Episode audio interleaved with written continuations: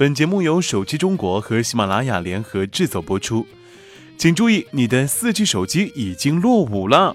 上个周末正是双十二，不知道双十一的货还没有收到的大家有没有再度剁手呢？以小编的经验来看，双十二抢购呢似乎容易一些了，电商网站并不是那么拥挤和崩溃。但比起双十二抢购，今年小编真正的挑战呢是抢回家的火车票。每年抢票回家呢都是一场硬仗。小编是个恋家的人，每次抢票都是能早绝不晚。不过今年却没有什么实际行动，因为在准备动手的时候，听说今年幺二三零六网站的图形验证码变成了明星脸。其实明星脸也没有什么了，具备狗仔潜质的小编对于大部分的明星还是如数家珍的。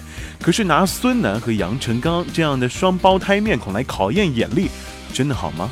幸好铁总表示这纯属恶搞。幺二三零六网站并没有识别明星脸这种奇葩的验证码。对于图形验证码的辨识度不高的问题呢，目前也正在进行优化当中。既然买票的事情暂时是解决了，那么接下来就跟大家聊一聊上周的行业趣事吧。上周四，阿里巴巴发布了新版的云 OS 系统。阿里在发布会上表示，截至今年十一月，云 OS 的用户操作量已经突破了四千万，位列移动操作系统第三。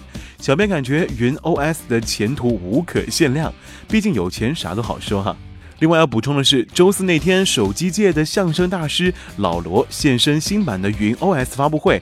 此后，坊间便传起了“云并锤”的说法。目前双方呢都还没有表态，不过这要是真的，我锤可能一只脚已经踏进豪门了。虽然云 OS 成为第三大移动系统，但以苹果和三星为代表的 iOS 和安卓系统依然份额最多。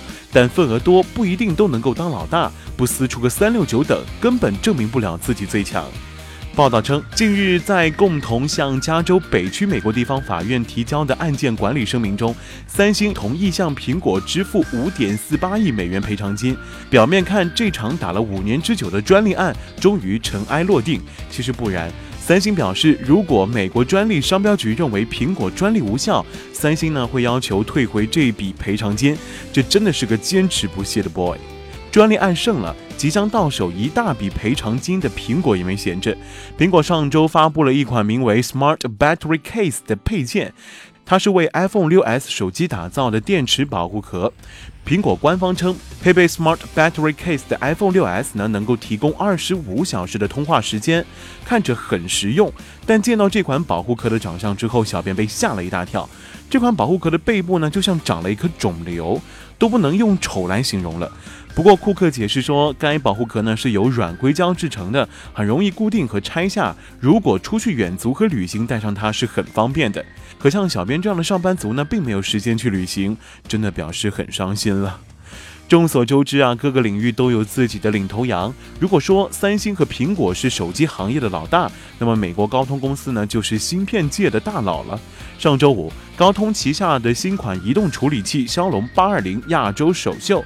这款堪称史上最强的处理器，在安兔兔的跑分高达十三万。官方称呢，已经有超过七十款的骁龙八二零终端在设计当中。这款设备将于明年亮相。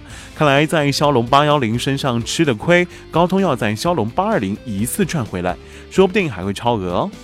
最后附加一个号外，同样是在上周五。中国联通和中国电信发布了六模全网通终端白皮书，明确并规范了六模的概念。据悉，六模指的是同时支持中国移动、中国联通与中国电信的二 G、三 G、四 G 网络。未来用户购买联通和电信渠道的手机呢，可以不用再考虑运营商适配了。但很快，中国移动就给出了自己的回应。这周在合作伙伴大会上，移动表示，才不跟你们玩全网通，而是安心的发展我的四 G 加。网速继续领先你们一个身位，所以难道说我们手里刚换的四 G 手机已经落伍了吗？OK，话痨小编呢这周就先跟大家聊到这儿，我们下周再见啦。